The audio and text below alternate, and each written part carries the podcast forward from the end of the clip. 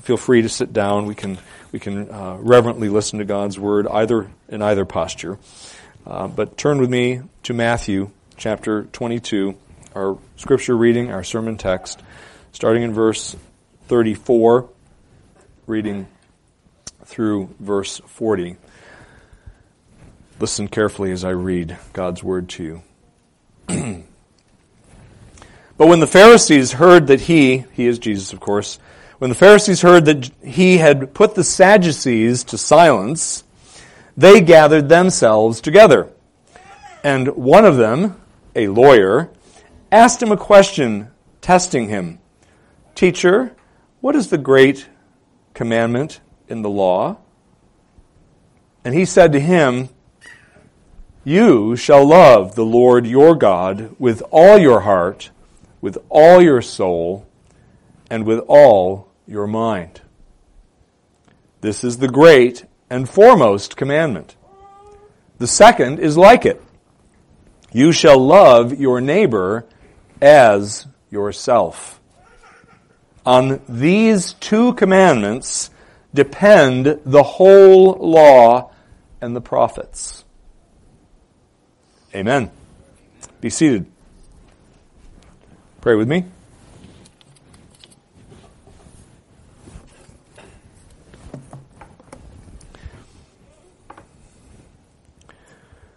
Well, Lord, we thank you that you are a speaking God. Uh, Lord, you, you, weren't obliged in any way to speak uh, to us. Um, you could have left us to our own devices and just uh, allowed uh, natural revelation to speak to us, the creation, as it were. And yet, you have given us spe- special revelation. You have given us uh, your mind in the scriptures, your will in the scriptures. Uh, you have described yourself, the way of salvation. Um, you have described uh, your uh, requirements for uh, your creatures, for mankind, in terms of your law and your commandments. We thank you for this. We thank you for this portion of your word, um, that you are the author of this. Yes, it was through Matthew's quill that these words came to us, but it was you speaking to us as well as Matthew. And therefore, this word is holy. It is without error in the original language in uh, which it was given to us. And therefore, uh, and it remains to us, your word uh, in this, uh, in, in modern translations which are faithful to the original text. Would you please Speak to us afresh, Lord Jesus. Please assume your office as the great prophet of the church and speak through me, your instrument. Forbid that I should say anything that is contrary to what is true, what is in accordance with the meaning of this text or any other that I might cite. And would you please speak to us, your people? And we ask it in Jesus' name. Amen.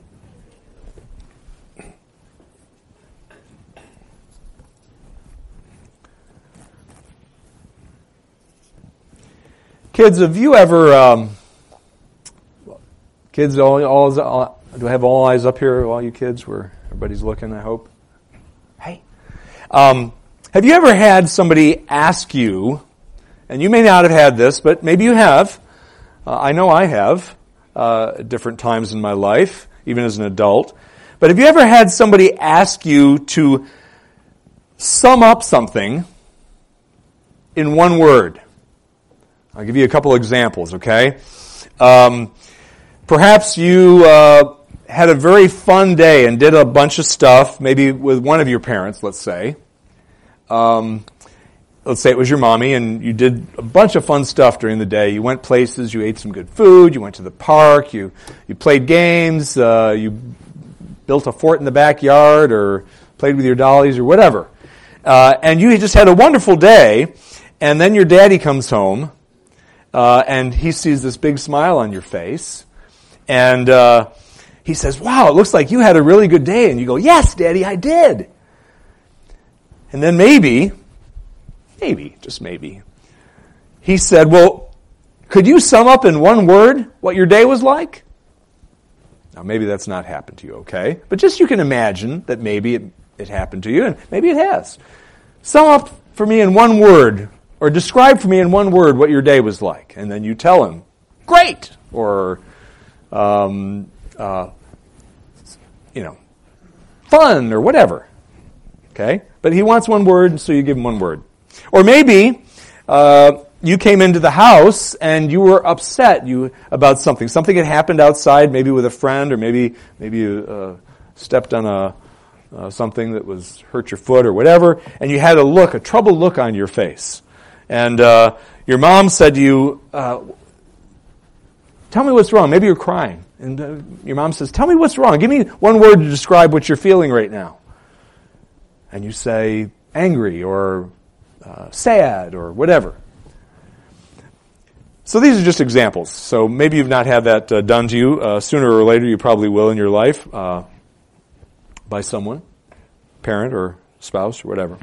But Jesus, in this passage that we're looking at, children, right now, essentially is summing up something with one word, in effect. He's summing up all that God requires of us in terms of things that we are to do or not to do in essentially one word, and that is love.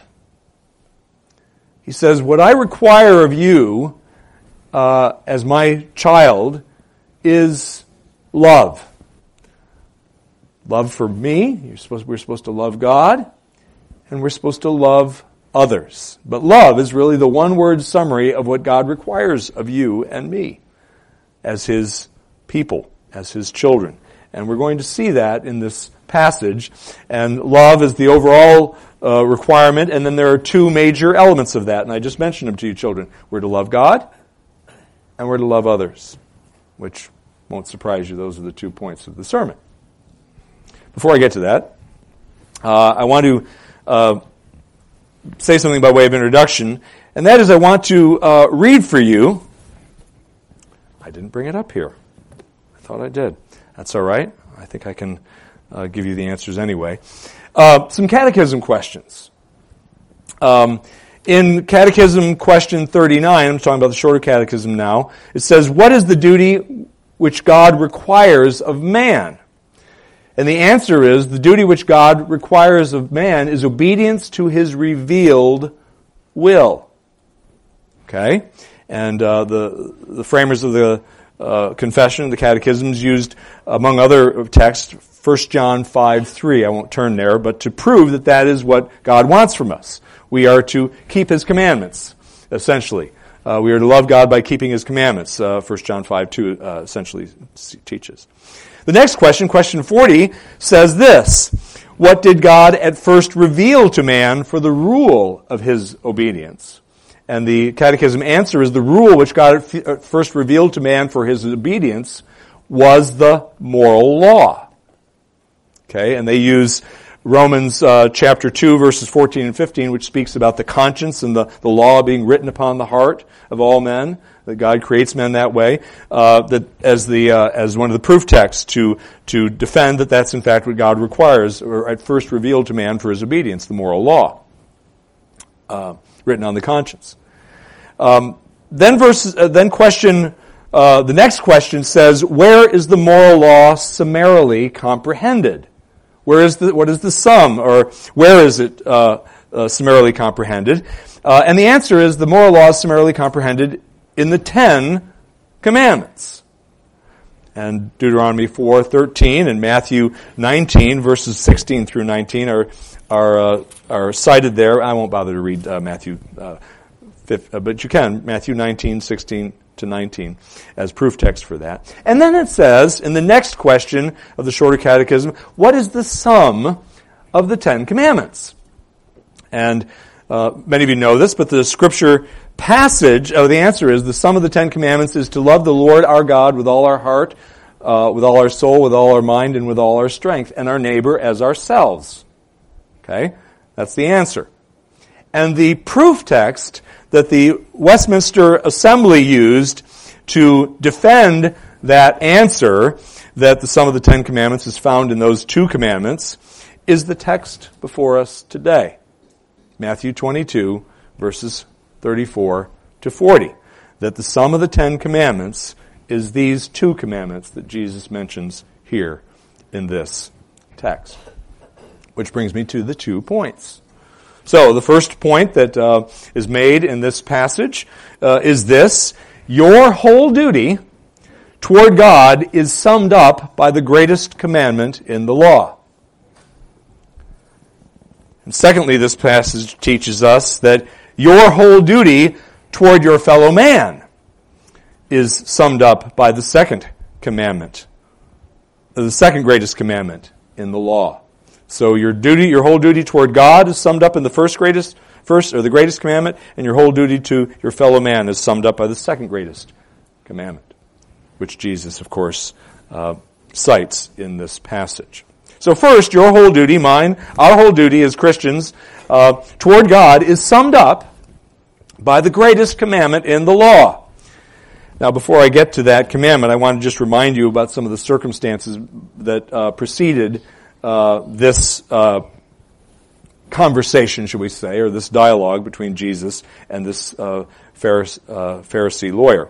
So it is Tuesday again. It's still Tuesday. A lot happened on Tuesday of uh, Jesus, the last week of Jesus' life. Uh, Jesus and his disciples earlier in the day had traveled up to Jerusalem from Bethany, where they had spent the previous night. Uh, and Jesus is in the temple, uh, uh, the courtyards of the temple, the temple precinct. He and his disciples are there, uh, and Jesus is walking around the temple. And while he's strolling around the temple complex, he is confronted by representatives of the religious council, which is the Sanhedrin. Uh, most of you know that. Uh, specifically, uh, Mark tells us a little bit more about who who they were that spoke to Jesus on that occasion. He mentions the chief priests, the scribes, and the elders of the people, which were all segments of the Sanhedrin or uh, um, uh, parties that comprised the Sanhedrin or the, the religious, the ruling religious council. Uh, so when he's confronted by these men, and after unsuccessfully trying to get Jesus to tell them by what authority he was saying and doing the things that he has been doing over the course of his ministry, representatives of two of the major factions on the council, that is the, uh, the Pharisees, there we go, and the Sadducees, um, representatives of those two factions then proceed to ask Jesus some theological questions which they anticipate when he answers those questions that they pose to him will discredit him in the eyes of the people or get him in trouble with the Roman authorities or both, hopefully both. They're trying to trip him up. They're trying to uh, have him done away with, as it were, and with Rome's help and the help of the people, the populace. So they try to try to uh, with two questions. The first question that they ask, and this is posed by the Pharisees and um, supporters of the secular ruler Herod Antipas, called the Herodians, uh, they come up to Jesus with with this first question, as and which was whether or not it was um, uh, the, the the law of Moses allowed Jews to pay the Roman poll tax, um, whether or not that was appropriate for a, a, religious Jew to do or not, and um, Jesus brilliantly escapes this trap uh, with the answer that he gives, and uh, you, most of you know that. We're here for that, uh, and I won't bother to go into that right now. But he he he dodges that that trap brilliantly that they're trying to uh, get him in by asking that question. Well, then. Then, after the failure of the Pharisees and the Herodians, uh, a second question is asked by the Sadducees, another party the theological liberals of their day. And they approached Jesus and they asked the second question, which was designed basically to undermine Jesus' own teaching, namely that there is an afterlife, which the Sadducees didn't believe in, and also that there is a resurrection of the body. Uh, for those who die, which again the Sadducees did not believe in, but they per, they pretend as if it's true and ask him the question that they do in the resurrection. And he goes on uh, with that uh, fabricated tale about a woman who had all these husbands. Well, Jesus, once again, his enemies are confounded by what he says. They totally, he totally destroys their, uh, their attempts to undermine him. And having foiled that question by the Pharisees to discredit him, he now is once again approached by a representative of the Pharisees. Specifically by a lawyer, we are told, or a law expert, an expert in the law of Moses, one who had has carefully studied that law, probably memorized most, if not all of it, and is highly skilled in interpreting the Mosaic law and, uh, and applying it, um, not always rightly, uh, to circumstances that uh, a religious Jew might uh, be uh, encounter uh, in his in his life. and so a lawyer, a Pharisaic lawyer, approaches with the question. The question he asks there is verse, verse 36. Teacher, he's trying to test him. but we're also told in Mark's gospel that he isn't entirely unfriendly to Jesus, unlike the previous uh, inquir- inquirers were. He's actually um, kind of interested in um, what Jesus has to say, not just to trip him up, although he's sent to trip him up. And he asks, Teacher, what is the great commandment in the law? Meaning the greatest commandment by saying the great commandment. And that's how it's uh, uh, written in Mark, I believe, in Mark's account. At any rate, he asks this question. And this kind of question, what is the greatest commandment in the law, is one that you would expect from a Pharisaic uh, expert in the law. He wants to know. It makes sense that he would ask a question like this. You see, the uh, rabbis over the centuries had identified in uh, the law of Moses 613 distinct laws. Actually, in the, in the whole law, uh, 613 distinct laws. 248 of them were positive laws, you shalls, in other words, and 365 of them were you shall nots. Uh, and if you add that up, you get 613, I believe. Yes. Uh, at any rate, um, a law expert, a law expert like this uh, Pharisee, loved. They loved to engage in lengthy debates about uh, the importance of one commandment relative to that of another. Uh, legalistic hair splitting was kind of in their DNA, if you will uh, because of their training. Um, and they loved these kinds of interactions. And so it makes perfect sense that with this kind of training and this kind of life experience, this man would ask this question Which is the greatest commandment in the law? And Jesus identifies it by citing Deuteronomy 6 5, which I'll read uh, rather than turning to there, I'll just read. Uh, uh, uh, Jesus' version of that, because there are a couple of different slight vari- variations on that. And he says, he said to him, you shall love the Lord your God. This is the greatest commandment. You shall love the Lord your God with all your heart, with all your soul, and with all your mind. And so this is the greatest commandment that we can obey.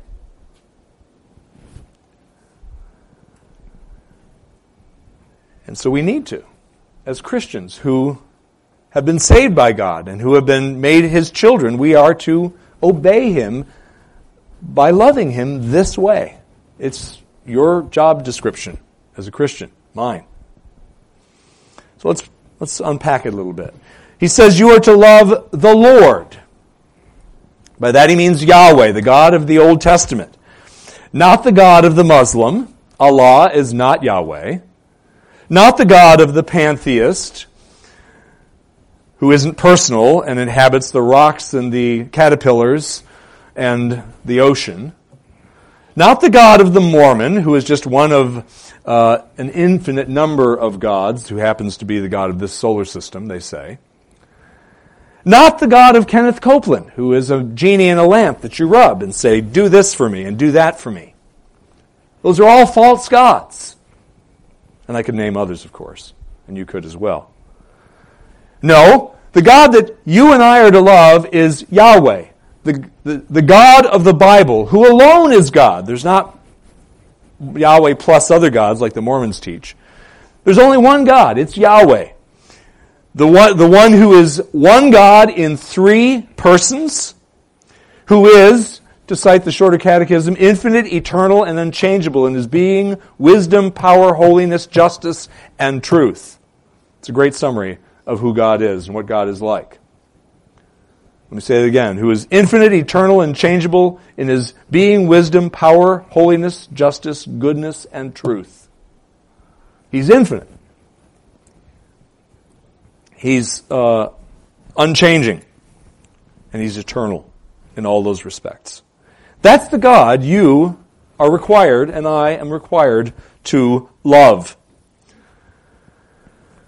So we're to love the Lord. And this Lord, whom you are required to love, needs to be your God. Now there's a sense in which God is everyone's God as the maker of everyone. There is that sense. But he doesn't mean that here when he says, uh, when Moses said this, when Jesus, citing Moses, said this, or when God wrote this, penned this through Moses' hands. When he says, love the Lord your God, he means your in a specific way. He means you are to love one whom you have personally taken as your God by, uh, by an act of your will, if you will. As you are to love him as one whom you have given your allegiance to and your life to. He is your master, in other words, and you are his servant. That was what it, it means in many ways to be a Christian. Yes, he's your father and you're his child, but where there's also the, the master servant um, comparison also is very apt. And that's the God that you are to love and that I am to love.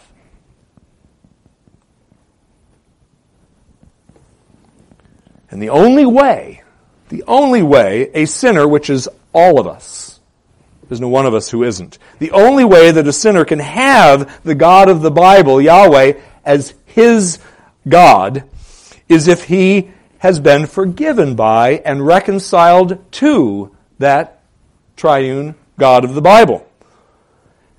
And the only way that a sinner can and will be forgiven by and reconciled to that God is if he trusts in God the Son, that is Jesus of Nazareth, Jesus the Messiah, Jesus Christ, and trust in him alone to purchase that forgiveness and that reconciliation with God. That's the only way. You will have him in as your God in the way that Moses and Jesus are using uh, the word your there. So, do you have Jesus? Have you taken God that way by having Jesus as your Savior, the one who rescues you from the hell that you deserve? Do you have Jesus that way? Are you trusting in Him that way? And trusting in Him alone, not your good works. If you're trusting in anything other than uh, Jesus plus something else, you're not trusting in Jesus. Do you have Him that way? Have you owned him that way? If you haven't, do so now. So to love the Lord. He needs to be your God, and you need to love him in a certain way, and that is described as with all your heart, soul, and mind. Uh, Mark adds strength, which is actually also back in the original uh, Hebrew, Deuteronomy 6 5. Uh, they all essentially work to get the same point across. Uh, when God, uh, in this passage, when Jesus, citing this passage, God in Deuteronomy 6, uses the word heart, soul, mind, and even the word strength, he is not identifying, by using those terms, different parts of man, of a man, of a person. He's not saying, well, a person is comprised of th- these three or four different parts. No, what he's doing is, is he is using, he is using those terms, um, he is identifying different ways of thinking of the whole person as he relates to God. That's what he's doing by using those terms. He's thinking of the whole person. So, what he is telling you and me when he says this, gives us this command to do, uh, what he's telling us to do when he tells us to love him with all our heart, soul, mind, and strength, is to love him with the entirety of our being, of who we are. All that we are as his creatures, we are to love him with all of it. And we are not to do so half heartedly but with everything that we have. Notice the alls there. He repeats three times. With all your heart, with all your soul, with all your mind. And Mark says, with all your strength. That's how you are to love him with your, the entirety of your being. Think about that. The entirety. Everything. The f- full measure of your being. And you are to love him. This is not mentioned, but we're, we're not using the, the terms here. I'm not using these terms uh, the way the Bible does, but I'm using them my way, uh, the way we do in modern uh, English. You have to love him with your body, first and foremost. It doesn't mention body here, but again, this, these are terms that are heaped up to say the entirety of your being. So you are to love him with your body. I am to love him uh, with my body. This means using whatever health you have, whatever excuse me, strength that you have, physical strength, whatever energy you have, whatever talents, physical abilities, talents, or gifts that you have, um, to serve and to honor God. You are to use your body that way, and vigorously so. So, you young people that are here in the room, who are characterized by youth and vigor, uh, unlike uh, some of the rest of us, um, you could use your strength that you have as a young person, your energy, and so on, your stamina, your coordination um, that you have, and you can use that, just by way of an example here, uh, by participating in a sport of some sort. And then dedicating your efforts in that sport, your involvement in that sport, to God. I, I remember when I first heard that, you know, dedicate your, your, you know, when you take your tests in school, I'm thinking back in college now when I first became a Christian, I heard people say this, well, de- dedicate your testing, your t- taking of that test to the Lord. And I was like, what? What? What does that mean? It means to do what you're doing, uh, whatever it is, uh, as long as it's legitimate behavior, to do it in a way that honors God, where you're trusting in God. You're giving thanks to God when He gives you success. You are asking God for the grace to do whatever you're doing well that you are to do it in a way that sets a good example for others. These are ways in which you do a sport, say, for the Lord. So, some of you like basketball. Play basketball for the Lord. Dedicate your your uh, your talents and your skills there uh, out on the court for the Lord. Uh, horseback riding. I have some horseback riders in this uh, uh, uh, room here. My own children and perhaps others you can dedicate that to the Lord. It's a physical ability. It's a great talent to be able to do that. I certainly can't do it the way my daughters can. Uh, running, gymnastics. I mean, the list goes on and on. That's something that you young people can do. Your, your schoolwork is another example, although that doesn't involve your body so much as your mind, but it involves your body somewhat as well, I suppose. Those of you who have strong backs, and that's not just young people, uh, but some of you have strong backs, you could use your physical strength uh, to help somebody move uh, who needs move to be moved. You know, sometimes people in our congregation or other Christians or even non-Christians as a as a way of serving them. You know, help help haul the couch out to the moving van. You know, that kind of thing. There's, and that's a way of honoring God in the process by uh, serving others. So we're to use our bodies and to give our bodies, as it were, dedicate our bodies to uh, loving God. We are to use our intellect. So you do this by earnestly pursuing an ever deeper knowledge of and relationship, uh, and rather understanding of God, of His ways, and of His will. That's how you love God, the Lord your God, with all your mind. You, uh, you are to do that uh, by seeking Him earnestly and doing so using the means that He has given. The principal means is this is God's own revelation of Himself and His will uh, in the Scriptures.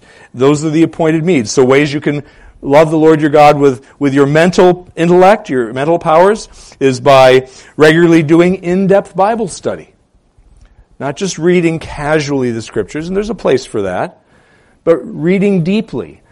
Uh, look, you know, cross-referencing, using cross-references, uh, um, trying to th- and meditating upon scriptures uh, that you are reading.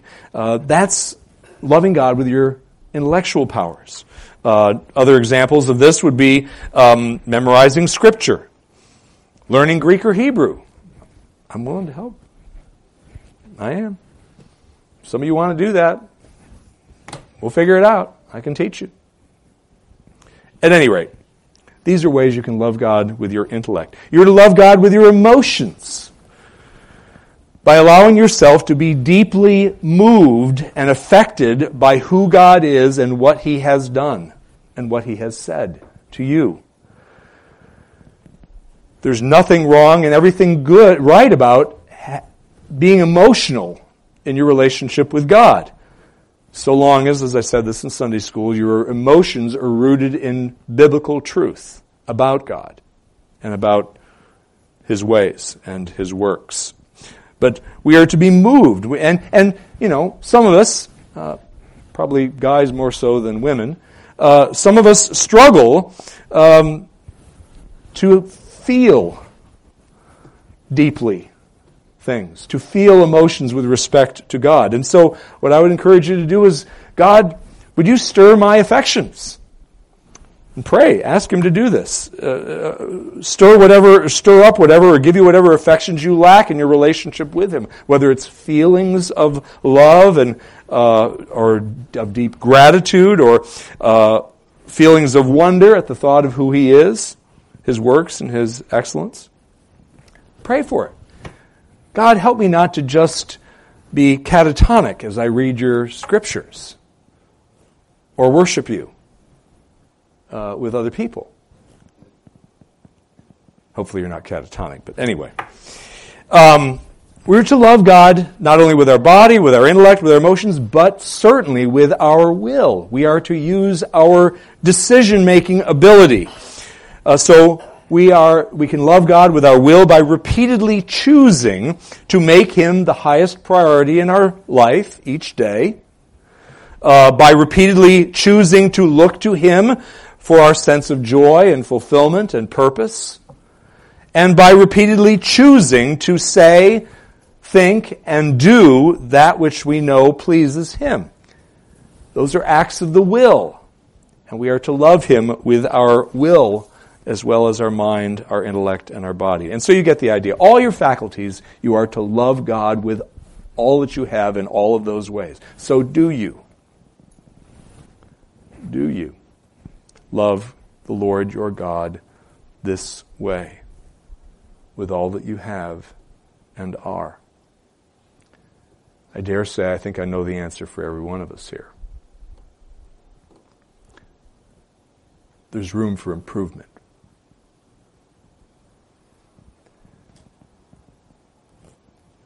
And that's okay. That's okay. That's the Christian life, is growing in our love for God. And loving Him more and more and allowing Him to have more and more of us, if, if I can put it that way.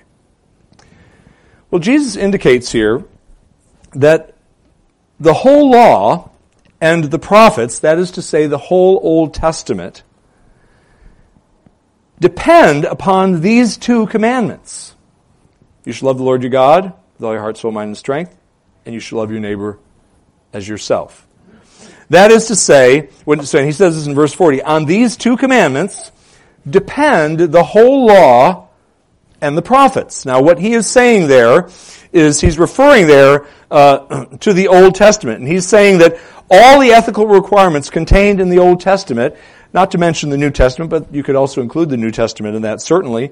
All of the ethical requirements that God has of you and me can be distilled down to these two commandments. Or to put it another way, these two commandments summarize all the other commandments that God has given us in the Bible. And since the Ten Commandments also summarize all the other commandments found in the Bible, then these two that Jesus uses here must and do in fact summarize the ten commandments. The last six of the Ten Commandments summarize man's responsibility to his fellow man. And man, and the first four commandments summarize man's responsibility to God. It's quite obvious when you read the Ten Commandments which one belongs in which category. Therefore, the commandment to love the Lord our God with all our heart, all our soul, all our mind, and all our strength must be the summary of the first four of the Ten Commandments. You see that, and that's the conclusion the divines came to, and that's certainly uh, uh, perfectly um, reasonable to assume. What this means is that loving the Lord your God with all your heart in these ways, soul, mind, and strength, the way He wants to be loved, that means that loving the Lord your God requires, among other things, that you have no other gods before Him. Commandment 1. You shall love the Lord your God with, uh, uh, wait, uh, you shall have no other gods before me. There we go. You shall have no other gods before me. You are, that is how, one of the principal ways that you love the Lord, the way you're supposed to love the Lord, by not having other gods before Him. Other gods take many forms, don't they? We're not talking just about little statuaries, little Buddhas or uh, Shivas or whatever, like the Hindus or the Buddhists have or even Allah or one of the Mormon gods. Yes, those are gods, but there's a lot of other things that are gods too. Your job, uh, things that you possess, your your family, even. Even though that's you know family is very important, but you can make an idol out of your family or your family members in a way that puts that person before God. And that, then that person becomes an idol, be it your spouse or your parents or your children or your whole family. Do you love, do you have, I should say, any other gods in your life? Do you have some gods that tend to rear their ugly heads in your life? Of course you do. I do. We need to realize and identify what those gods are, lest we think that somehow they aren't gods. That's one of the first things you need to do is identify the gods that tend want that you want to take God's place, to, you want to put first before Him in your life. And God will give you the grace to do that as you give, ask for the wisdom to see uh, those gods and to put them to, away finally and fully. Uh, it also means, loving the Lord your God also means only worshiping Him in the manner He wishes to be worshiped, which is essentially the meaning of the second commandment. We are to worship Him only in ways that He uh, has prescribed in His Word. That's why you don't see us doing a lot of things here in this church that some churches do. Do you happily worship God this way? Or do you wish we had a drama troupe up here?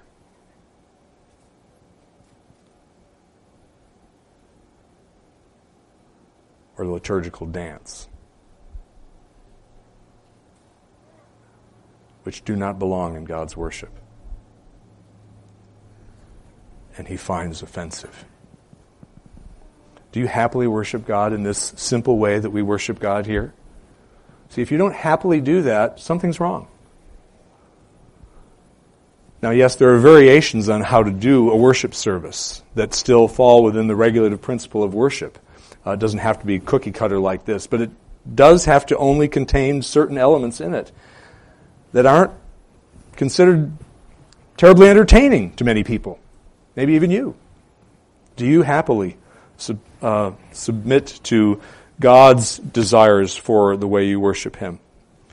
You are to never take his name in vain. The third commandment is another way you sh- show love to God.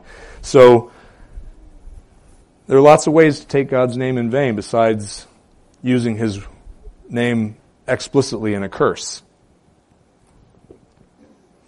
How carefully do you, are you, how careful are you to use God's names and also his titles and his word?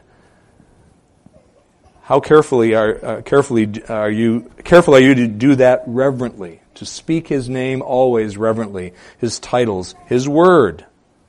I remember being at a worship service once when the preacher was reading the scriptures and it came to a, uh, I've told many of you this, but came to a uh, genealogy and he goes, blah, blah, blah, blah, blah, blah, blah, blah, blah. Surprised that lightning didn't come out of heaven and strike him dead. Should have. Never read God's word that way. How, how uh, careful are you to speak about his attributes, such as the word love? I tell my children all the time, no, you don't love ice cream. You really like ice cream, but if you say you love ice cream and then you say you love God, it cheapens the, lo- the word love when uh, used toward God. How carefully do you speak, uh, or do you speak his, about his attributes, his ordinances, the sacraments, his works in an appropriate manner? Do you use those words appropriately? You see, that's part of keeping the third commandment, not taking God's name in vain. It's, it's a, um, implied in the commandment. And, and then fourthly, uh, central to loving the Lord your God is always remembering the Sabbath day to keep it holy. Do you do that? Do you remember on Saturday that Sunday is coming and make appropriate preparations? Do you uh, do you get to bed at an early enough time so that you're well rested so you don't fall asleep in church?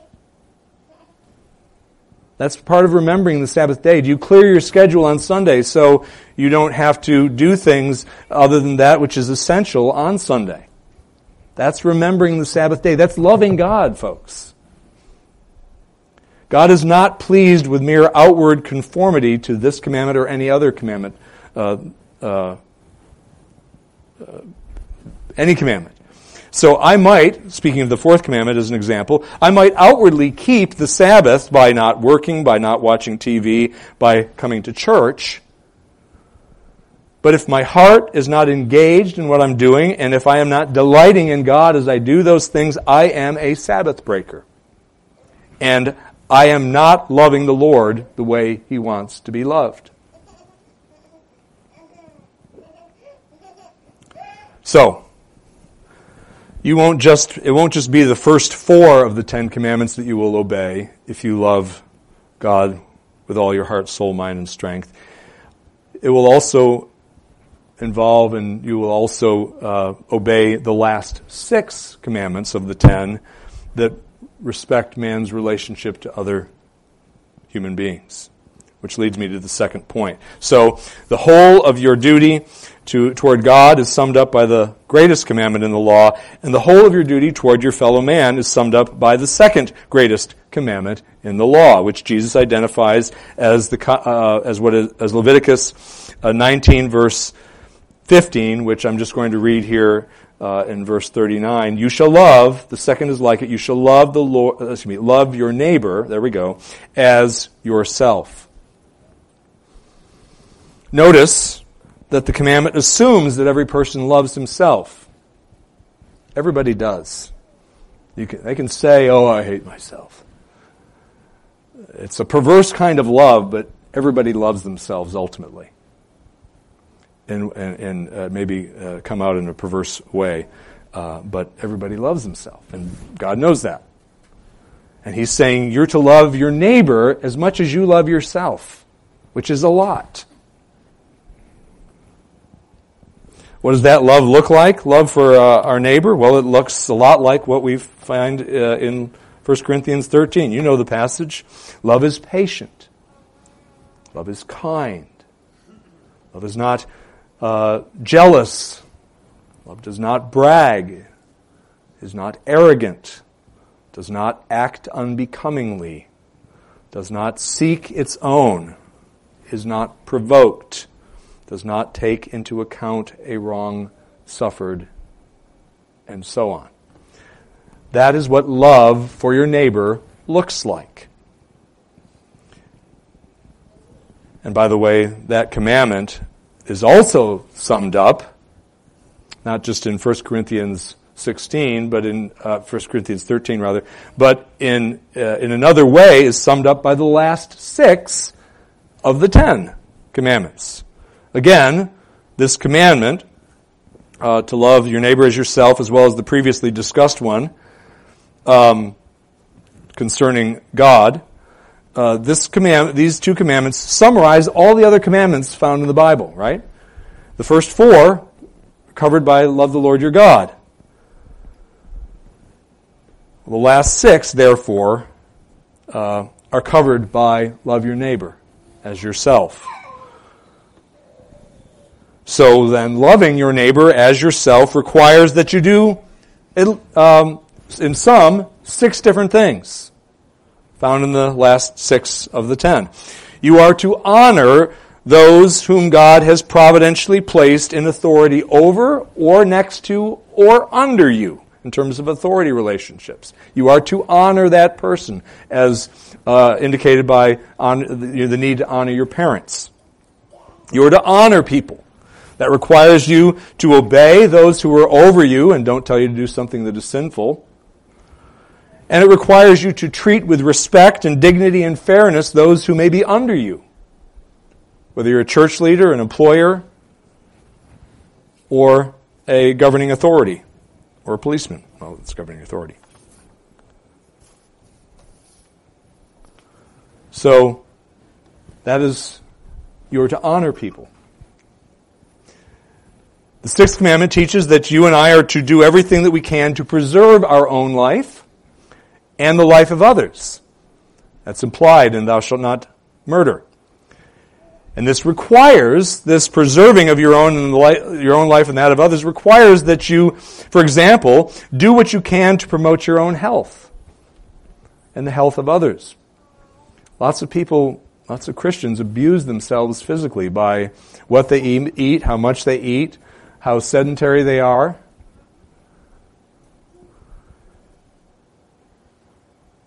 What have you?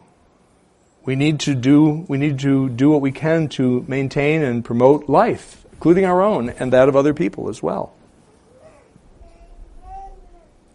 That's how we love our neighbor. We also love our neighbor by doing everything that we can to preserve our own and our neighbor's moral and sexual purity as per the seventh commandment, thou shalt not commit adultery. And we are to preserve that purity in their heart and in our heart, in speech, ours and theirs, and in our behavior, ours and theirs. We are responsible. That's how we love our neighbor by doing these things, preserving moral and sexual purity. This requires, among other things, that you dress, and I'm talking about men as well as women, dress modestly.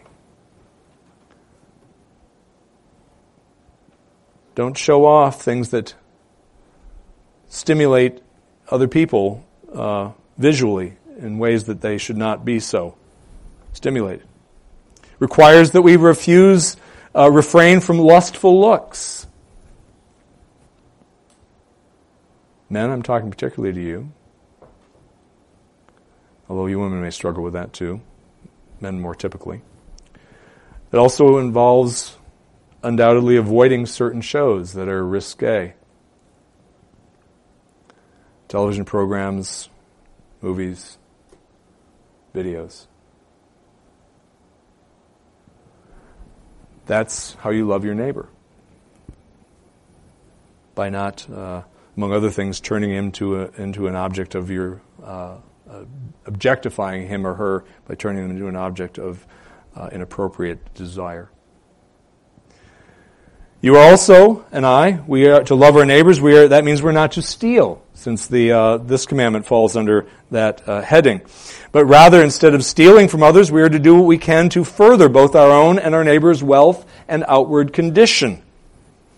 This means you don't take pens or paper from the office.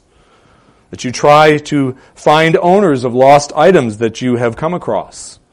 Sometimes we can't do that, but you make an effort to do it anyway. It's the right, it's the right thing to do. It doesn't belong to you.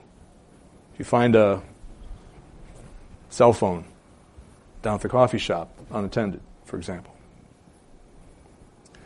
And to love our neighbor also means we don't lie to people. But instead of lying, we are to do what we can to maintain and promote truth, as the uh, Catechism puts it, between man and man. We are to be speakers of and promoters of truth. This means we are to tell the truth even when it hurts us to do so. Swear to your own hurt, the Bible tells us. It also means that we are to maintain and promote um, our own and our neighbor's good name.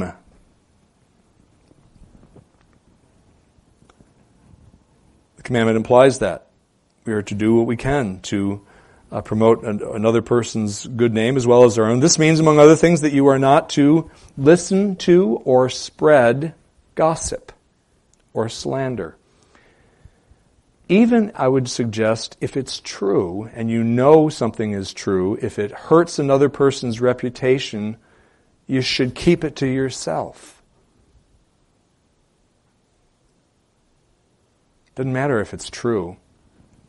If other people don't need to know that about this third party, button your lip.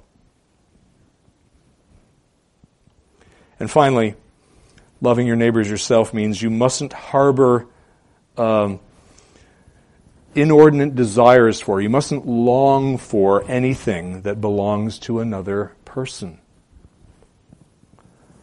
Instead, you need to be content with what you have, your, your lot in life, as they used to say back in the older days. This means you must not envy or be jealous. Envy, envy what others have or be jealous of other people. It's easy to do, isn't it? Be jealous of somebody's looks. Be jealous of somebody's job, of their house. It's wrong. It's not loving to be jealous or envious. It also means that we need uh, to be thankful. Implied in contentment is being thankful for what we have what God has given us and not fretting about where things may come or in the future, if things will come in the future. They will.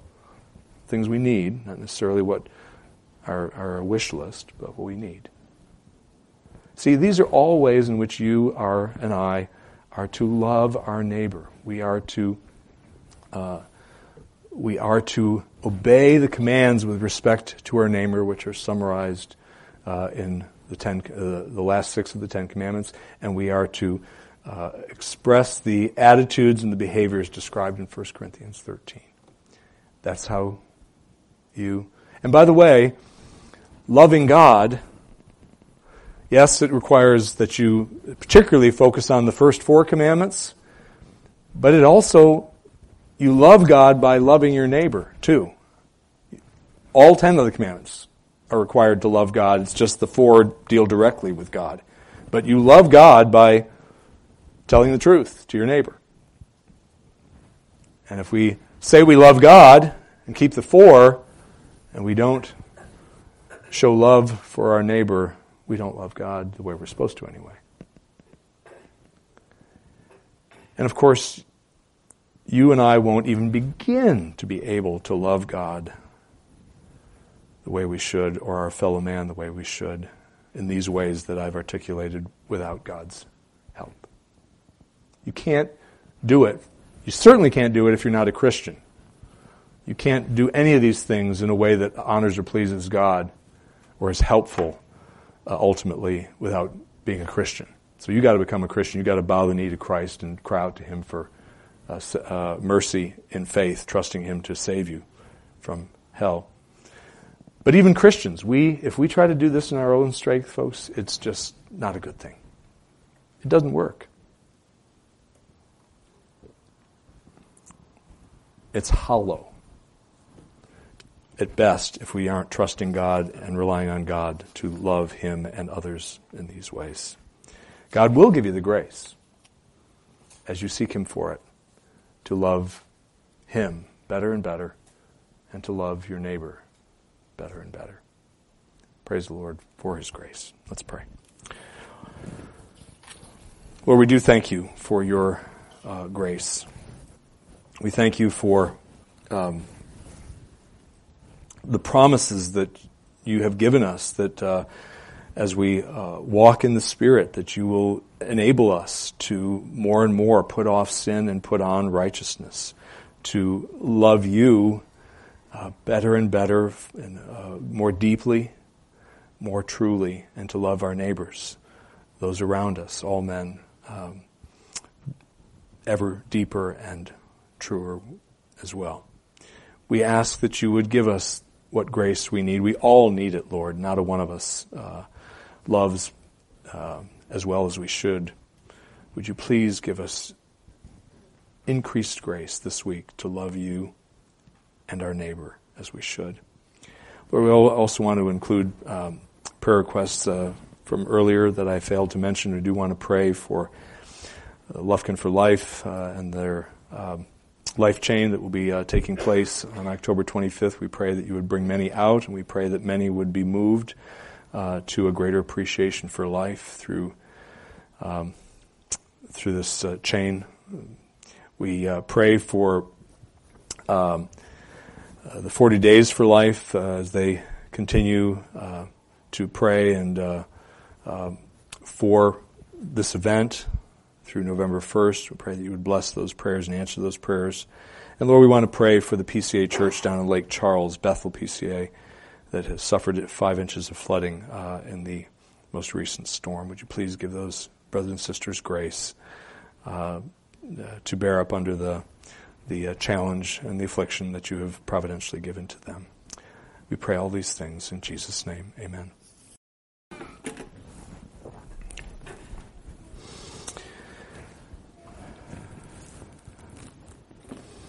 The Lord Jesus, uh, before he ascended up into heaven, gave the uh, church uh, two ordinances uh, to be practiced uh, throughout the New Testament age until he returns again. The one, of course, is baptism, and the other is the meal before us, the Lord's Supper. The ordinance, I should say, before us, the Lord's Supper, is to be observed in remembrance of Christ uh, and his covenant. Um, it is a, uh, we believe the scriptures teach that uh, the Lord's Supper, like baptism, is both a sign and a seal of the covenant of grace. It is a sign. Oh, I, I was going to read the reference. I'm sorry. I just realized I, before I get into that, let me read uh, one of the uh, places where the Lord's Supper is instituted. That is Luke chapter 22, starting in verse 19. And when he had taken some bread and given thanks, he broke it and gave it to them, saying, This is my body which is given for you. Do this in remembrance of me. And in the same way he took the cup after they had eaten, saying, This cup which is poured out for you is the new covenant in my blood. Uh, and so, referencing the covenant there, we believe it is a covenant, uh, a sign of the covenant of grace. That is, it symbolizes through uh, our handling of it, my breaking of the bread, for example, um, and also through the element itself. It symbolizes the broken body and shed blood of Christ uh, in his sacrifice for our sins.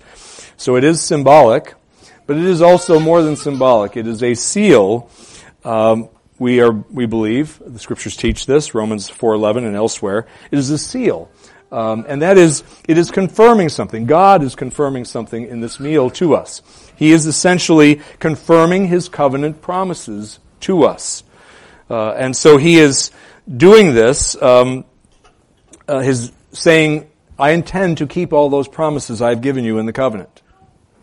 Uh, and this meal is His way of affirming that or reaffirming that to you and to me, the partakers who are partaking rightly, that is by faith in Christ and with faith in Christ. And because it is a sign and a seal, it is also a means of grace, not of saving grace, in the sense that it is not uh, by taking these elements you don't become a Christian, by taking these elements, become forgiven. Uh, although God can use observation of the Lord's Supper as a way to bring somebody to Christ. But I mean this uh, in the other way. It's not uh, something that the element itself doesn't save you, uh, doesn't play any part in saving you. Um, but it is, however, a means of sanctifying grace. It is a means that God uses, God the Holy Spirit, to uh, to work in our lives in ways that He wants to work in our lives, whether it's to strengthen our faith in Him, uh, give us greater assurance of His love for us and His forgiveness of us, um, uh, strengthen our, us in our ability to resist temptation, to be obedient, etc., etc. in different ways, the Holy Spirit uses this meal in the lives of those who rightly partake of it. And so we need this meal. This meal, however, is not for everyone. It is certainly not for anybody that doesn't belong to uh, an evangelical church. Uh, and it's certainly not for a uh, uh, uh, somebody who belongs to an evangelical church, perhaps, but is not a Christian. Actually, only Christians are supposed to partake of this meal. So if you're not, if you don't, if you know that you're not a Christian, please do not partake. You will only be eating and drinking judgment unto yourself if you do so. It's foolhardy. Just observe and uh, ask the Lord to use this uh, time to work in your heart and give you a new heart, in fact. Um, so you must not partake if you're a uh, if you're an unbeliever. You need to be a Christian. You also need to be a, uh, a baptized and communing member in good standing of uh, this or some other evangelical church. Uh, by that I mean a church that believes the gospel, that as we understand the gospel, that it's Jesus alone that uh, is the Savior of sinners, and it's only by putting our whole trust in Him alone to save us that we are in fact saved and made forgiven of our sins and reconciled to God. It's only the Jesus of the Bible, the God man, who can save us, and as we put our trust in Him. That's the evangel, that's the gospel, that's what it means to be evangelical, as I'm using the term right now. You need to belong to such a church. If you don't, please do not partake. Okay? Please observe. Um, because uh, uh, membership in a uh, evangelical church is the way that we elders can discern that you are in a position to take this in a way that won't harm you, and that's why we uh, uh, that's why you need to be so. Um, you mustn't be uh, come if you're under belong to another church and are under discipline, or in this church, although nobody is. Um, and you mustn't come if you're cherishing some secret sins in your heart. If there's something that you know is wrong that you're doing, you have not repented of it, but you are secretly clinging to some sin in your life, you are cherishing sin in your heart, and the Lord will not hear. And in fact, you may not be a Christian at all if you are cherishing sin in your heart.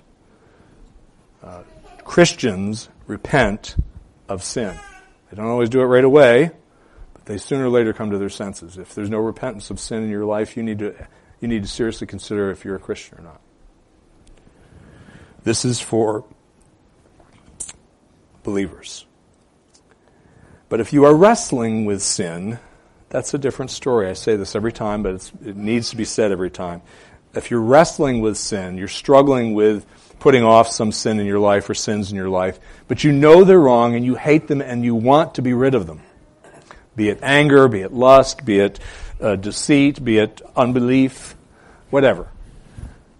You don't want it in your life and you're trying, but you hadn't had a very good week, let's say. That's okay. You're wrestling, you're fighting. You're engaging in the fight, and that's a sign that you're truly a Christian. You need this. You need to partake if that describes you. All right, let's go ahead and pray and ask the Lord to bless our partaking of this sacrament. Let's pray. Lord, we thank you for the means of grace that you have given to your church, the word read and preached, uh, the sacraments, prayer obeying the Lord's Day. We thank you for these uh, means that you have appointed for our to be blessings to us. We ask that you would now, as we uh, approach your table, Lord, that you, as the host of this table, would bless us afresh through our partaking. We ask that you would give us the faith to uh, lay hold of Christ afresh uh, as we partake, uh, to think on Him and His benefits, uh, to uh, rejoice in him, to cling and love him ever more deeply, cling to him and love him ever more deeply. Would you please help us in this? And would you please set aside, Lord, now these elements from their common everyday use unto the holy purposes for which we are about to use them, that we might indeed feed on Christ in our hearts with thanksgiving. And we ask this in Jesus' name. Amen.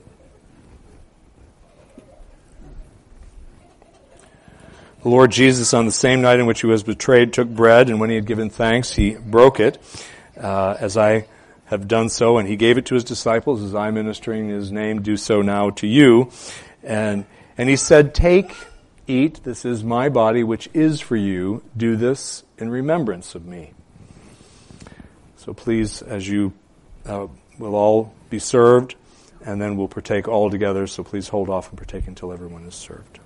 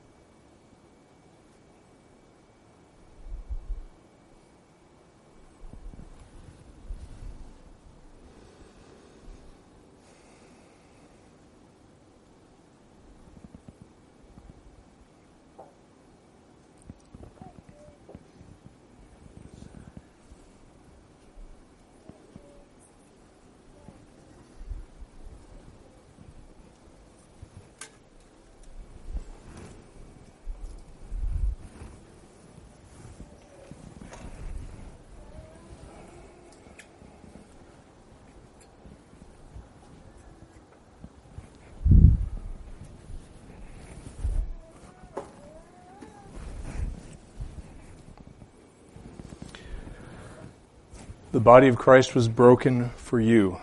Take and eat.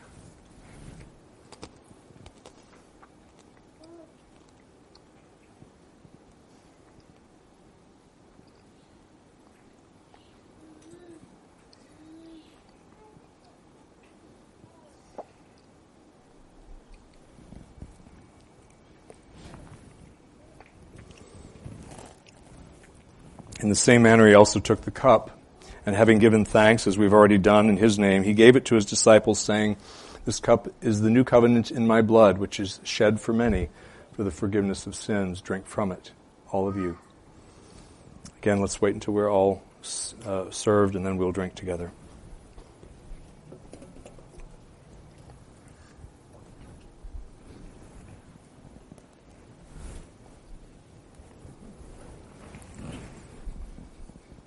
There are, uh, there's wine around the perimeter, and in the center, for those who can, in good conscience, partake of the wine, there is grape juice.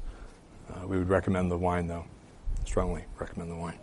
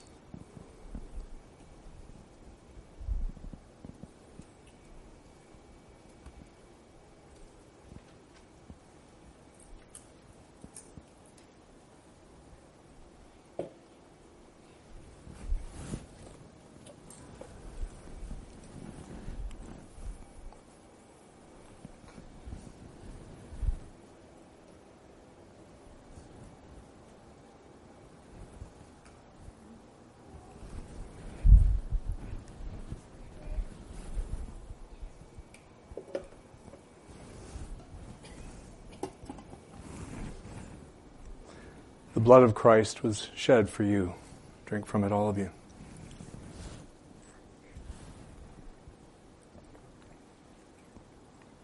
Let's pray together.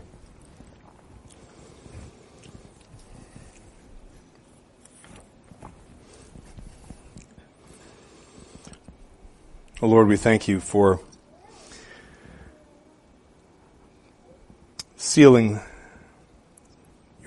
covenant promises to us uh, afresh in this meal as we've partaken of it. We thank you that because you are the personification of truth, you cannot lie.